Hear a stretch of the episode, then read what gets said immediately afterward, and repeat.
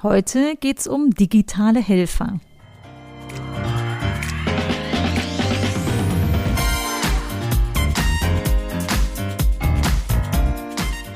Herzlich willkommen zum Podcast Chancen denken. Wie wir die Zukunft leben wollen. Das ist Episode 57. Digitale Helfer nutzen.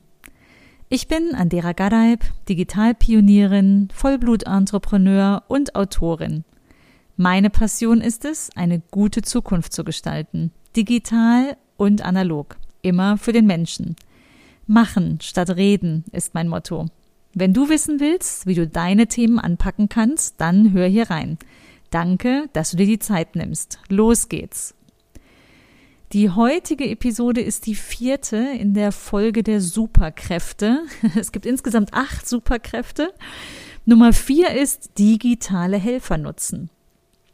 Und zwar bin ich fest überzeugt, dass du dir das Digitale zunutze machen solltest, wo immer es geht und dich auch ruhig ausprobieren. Ich muss gestehen, ich teste immer wieder neue Apps und verwerfe auch ziemlich viele. Also ich bin da recht ehrlich mit mir selbst. Ich brauche manchmal auch einen Moment, bis ich dann für mich festgestellt habe, passt es so in das, was ich tun will, in die Art, wie ich arbeite. Das kann ja super individuell sein und verwerfe dann auch Apps wieder oder Software-Tools, die ich mir runtergeladen habe, die ich vielleicht auch gekauft habe und wo ich dann aber sagen muss, die nützen mir nicht so viel, wie ich es gehofft hatte. Vielleicht kosten sie mich sogar mehr Zeit oder sind aufwendig, mich da reinzudenken und ich verwerfe die wieder. Nicht jedes Tool, was auf den ersten Blick vielleicht für dich selbst anstrengend ist, ist eins, was man auch sofort schon wieder verwerfen sollte. Ich gebe dir da gleich noch ein Beispiel. Es gibt so ein Tool, da habe ich echt lange gebraucht, um reinzukommen. Und dann hat es aber doch total mein, mein Arbeiten erleichtert, äh, mich tatsächlich erleichtert, um Dinge, die sonst immer so im Hinterkopf waren, was noch zu tun ist oder wo ich was finde. Und lass uns einfach einsteigen in verschiedene Kategorien, wo ich coole Helferlein entdeckt habe und Tools, die teile ich auch gerne, die Toolliste, die ich erstellt habe für mich, die ich mit dir teile, die verlinke ich gerne in den Show Notes. Und äh, ich gehe aber erstmal durch die Kategorien durch. Und ich habe heute sieben Kategorien mitgebracht, in denen ich dir ein paar Beispiele geben möchte, einfach kurz im Abriss, wo es für mich digital eine totale Erleichterung gibt und ich dir ans Herz legen möchte, das auch mal für dich auszuprobieren und damit vielleicht im besten Fall ganz viel Lebenszeit zu sparen, äh, die du mit dem füllen kannst, was dir am Herzen liegt. Idealerweise gar nicht so Digitales. Bei mir ist es die Nähmaschine oder einfach mit dem Hund oder dem Pferd rauszugehen, Zeit mit meiner Familie zu verbringen. Und dafür schaffe ich mir doch sehr gerne Zeit frei. Das erste ist so die Rubrik Ideen, Merken und Texten. Vielleicht kennst du das, dass du eine interessante Website findest und denkst so, boah, die, die will ich mir merken, wenn ich da später nochmal drauf zurückkommen möchte, ein Artikel, wo einfach unglaublich Kluges drin stand oder Tipps, die du später nochmal ansehen möchtest und, und dann für dich ausprobieren möchtest. Die Frage ist ja, was machst du damit? Du kannst sie natürlich alle in deinem Browser, in der Linkliste speichern, in äh, der Bibliothek Du merkst schon, ich weiß gar nicht so richtig, wie das aktuell heißt, in welchem Browser. Ich mache das nicht. Äh, zum einen verwende ich teilweise verschiedene Browser für verschiedene Anwendungen. Meine Erfahrung ist auch, Browser wechseln auch schon mal, zwar nicht von Jahr zu Jahr, aber über die Zeit, wenn ich überlege, womit ich angefangen habe, damals mit äh, Mozilla Netscape, äh, vor 25 Jahren. Und was heute mein Favorit ist, das wechselt auch schon mal so zwischen erst was Safari, ich bin auf dem Mac unterwegs, äh, überwiegend, aber jetzt Chrome, weil so vieles auf dem Safari nicht läuft. Aber ich erspare dir die Details, wir sind beim Ideenmerken. Ich nutze dafür tatsächlich Tools. Das ist aktuell noch, muss ich sagen, noch Evernote, was ich wirklich sehr geliebt habe ähm, ein Notizprogramm, wo du wunderbar alles ablegen kannst, auch hinsenden kannst mit einem so einem Dropbox-Link. Ne? Also du hast eine E-Mail-Adresse, die dann direkt zu deinem zu deinem Evernote-Notizbuch führt und du ablegen kannst was auch immer du willst, sei es eine E-Mail, ein Dokument. Du kannst mit kleinen Browser-Plugins, ähm, kannst du dein äh, Dokument auch direkt aus dem Browser speichern. Warum sage ich noch? Das ist in den letzten Wochen und Monaten so verbessert worden, dass ich es verschlimmbessert finde. Ich hoffe, es findet seinen Weg zurück zu der alten Performance, weil zuletzt hat es nach Updates Notizen nicht gefunden und das ist natürlich ein absolutes No-Go, weil das ist tatsächlich mein zweites Gehirn. Ich habe da tausende Notizen und warum lieb ich das so? Weil es nicht hierarchisch ablegt, wie jetzt in einem Verzeichnis, wenn du alles irgendwie in einer Verzeichnisstruktur, so wie man das früher machte, ablegst auf deinem Rechner oder anderen digitalen Device, dann ist das so ein bisschen das alte System. Ne? Du musst dir selbst deine Hierarchie, deinen Ordner, deine Unterordner überlegen. Vielleicht funktioniert es für dich und du hast es immer auf dem Schirm, was du wo, wie benannt und abgelegt hast. Für mich funktioniert es nicht gut und ich bin auch überzeugt, unser Hirn funktioniert ja auch nicht so, ne? sondern wir, wir ticken vernetzt, also eher über Themen, äh, über Stichworte, die uns in den Sinn kommen, über Felder, in denen wir uns bewegen. Und das lässt sich nicht immer hierarchisch abbilden. In Evernote gibt es diese Vernetzung, also der sucht über die Begriffe in deinem Text, äh, sucht er andere Beiträge, die damit zusammenhängen könnten, was auch in der Regel total viel Sinn macht. Du kannst auch darin sehr gut suchen, also selbst in Dokumenten, die du abgelegt hast, PDFs beispielsweise, wenn die Qualität gut genug ist, findet er auch das und das ist schon super. Ich sage auch direkt, wohin ich gerade ein Stück rüber wechsle. Also Evernote ist nicht mehr mein alleiniges Tool, um mir Ideen zu merken und zu texten, sondern es wird zunehmend GoodNotes. GoodNotes ist auch eine Notizanwendung, in die du aber eher auch mit dem Stift auf deinem Tablet, also ich verwende da das iPad und den, den Apple Pencil, deine Notizen reinschreibst. Und das liebe ich, weil ne, es gibt ja auch über die Hand, merken wir uns äh, viele Dinge, gibt es auch viele, viele Studien zu, Vielleicht machst du auch selbst die Erfahrung, dann hast das Gefühl, wenn du etwas selbst niedergeschrieben hast, nicht getippt über die Tastatur, sondern mit der Hand über das Hirn, durch die Hand, durch den Stift in dein digitales Papier, dann, dann bleibt es besser verankert im Kopf. Das Gefühl habe ich auch und ich mag es vor allem auch mehr, mal kreativer Verbindungen herzustellen, mal etwas dazu zu malen kurz oder Linien zu ziehen. Also es, es fühlt sich für mich viel intuitiver an. Deswegen gehe ich gerade zu GoodNotes ein ganzes Stück rüber, wo ich eigentlich alles sammle jetzt und auch einzelne Dokumente habe, wo ich mir meine Dinge vorbereite und auch dort PDFs einbinden kann, da dann sogar noch kommentieren kann. Also Ideen merken findet zunehmend auch auf einer anderen Plattform bei mir statt und da experimentiere ich jetzt gerade auch noch viel. Äh, probier's doch auch mal für dich.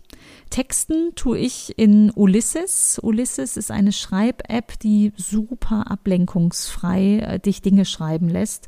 Ich habe jetzt gerade heute Morgen noch einzelne Beiträge fertig gemacht und ich liebe es dort einfach mit einem super, mit einer super simplen Oberfläche, ohne viel Ablenkung, viele Menüpunkte einfach mich auf das konzentrieren zu können, was ich gerade machen möchte, nämlich ein Stück Text konzipieren. Also auch da lohnt es sich in Tools einzusteigen und sich auszuprobieren.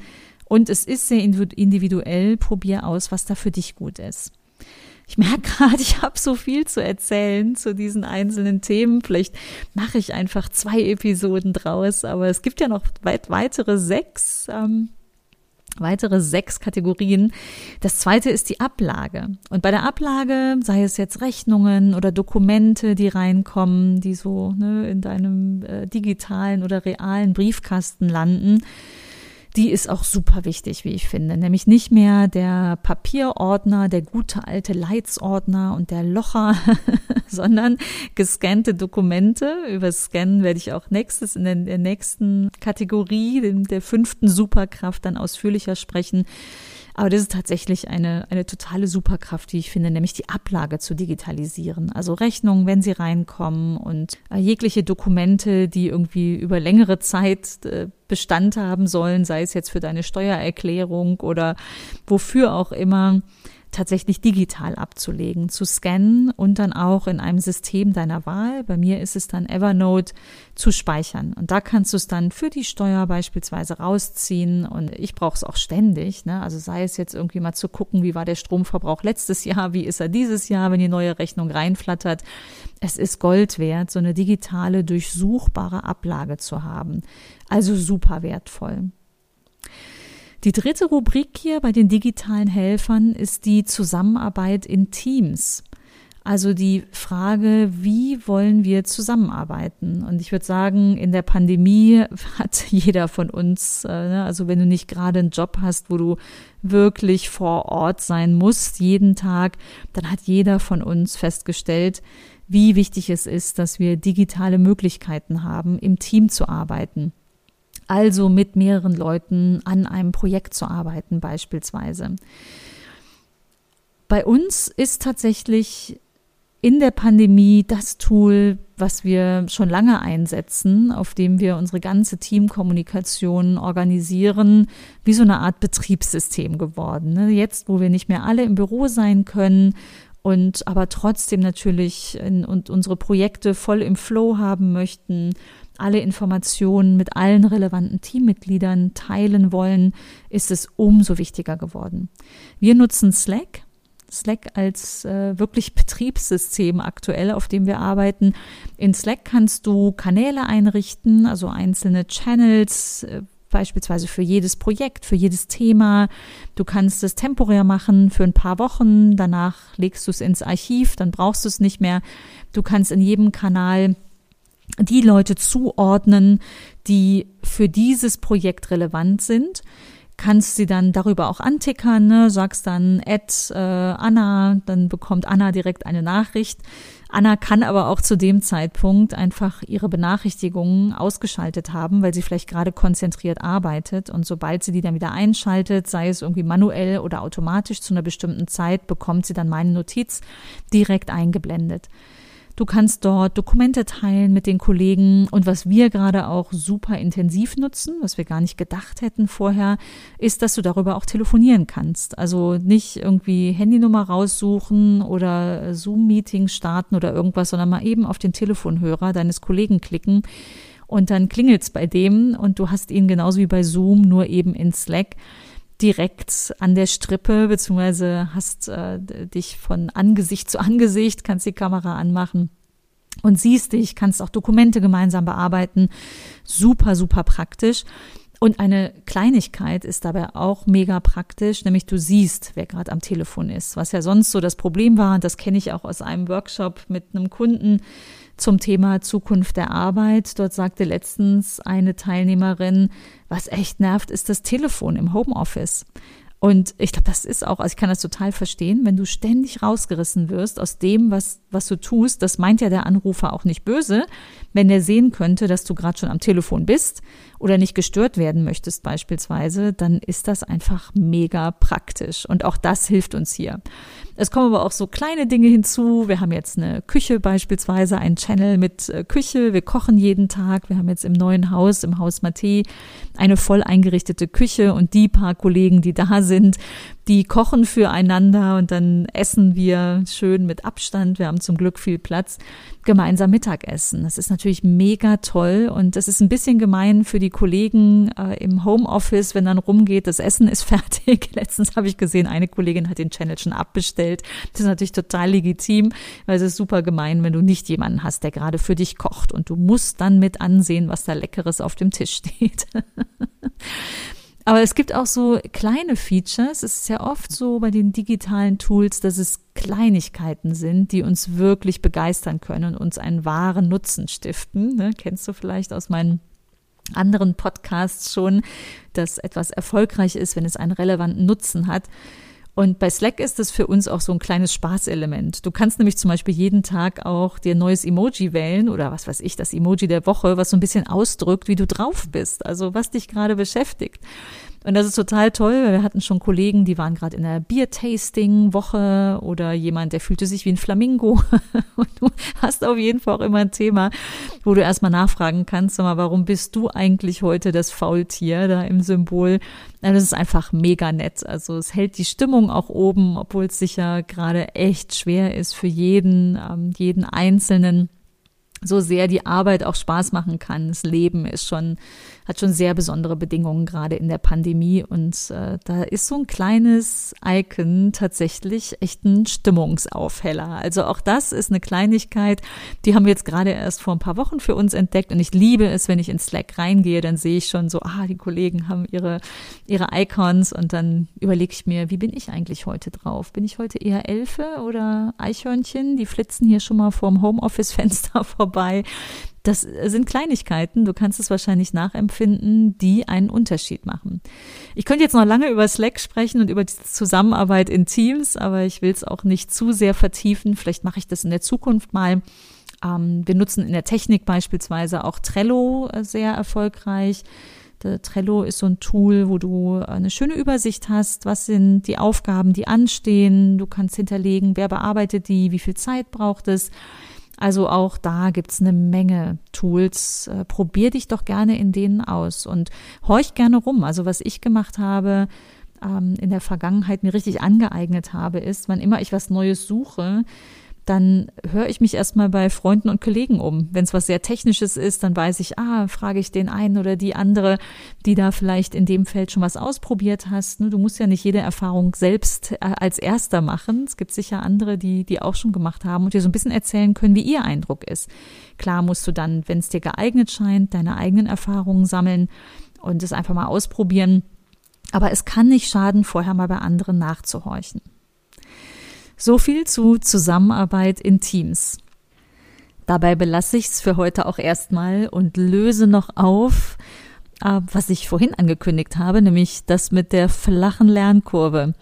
Es gibt Tools, die lernst du erst auf den zweiten, manchmal auf den dritten Blick für dich richtig kennen oder schätzen.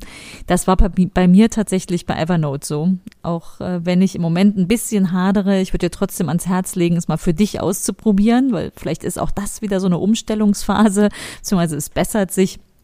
Das hoffe ich doch sehr. Aber da habe ich echt lange gebraucht, um reinzufinden. Und trotzdem ist es für mich ein wirklich unersetzlicher digitaler Partner geworden im Arbeiten.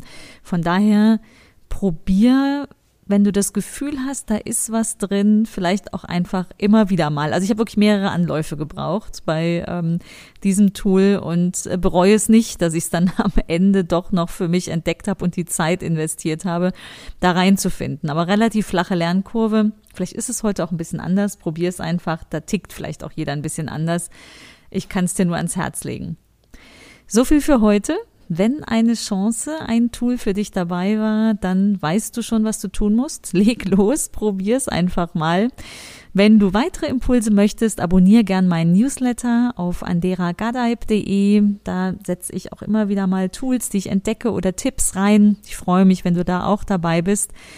Und wir hören uns ganz bald wieder hier in zwei Wochen mit Teil zwei der Tooltips bzw. der digitalen Helfer. Bis dahin, tschüss.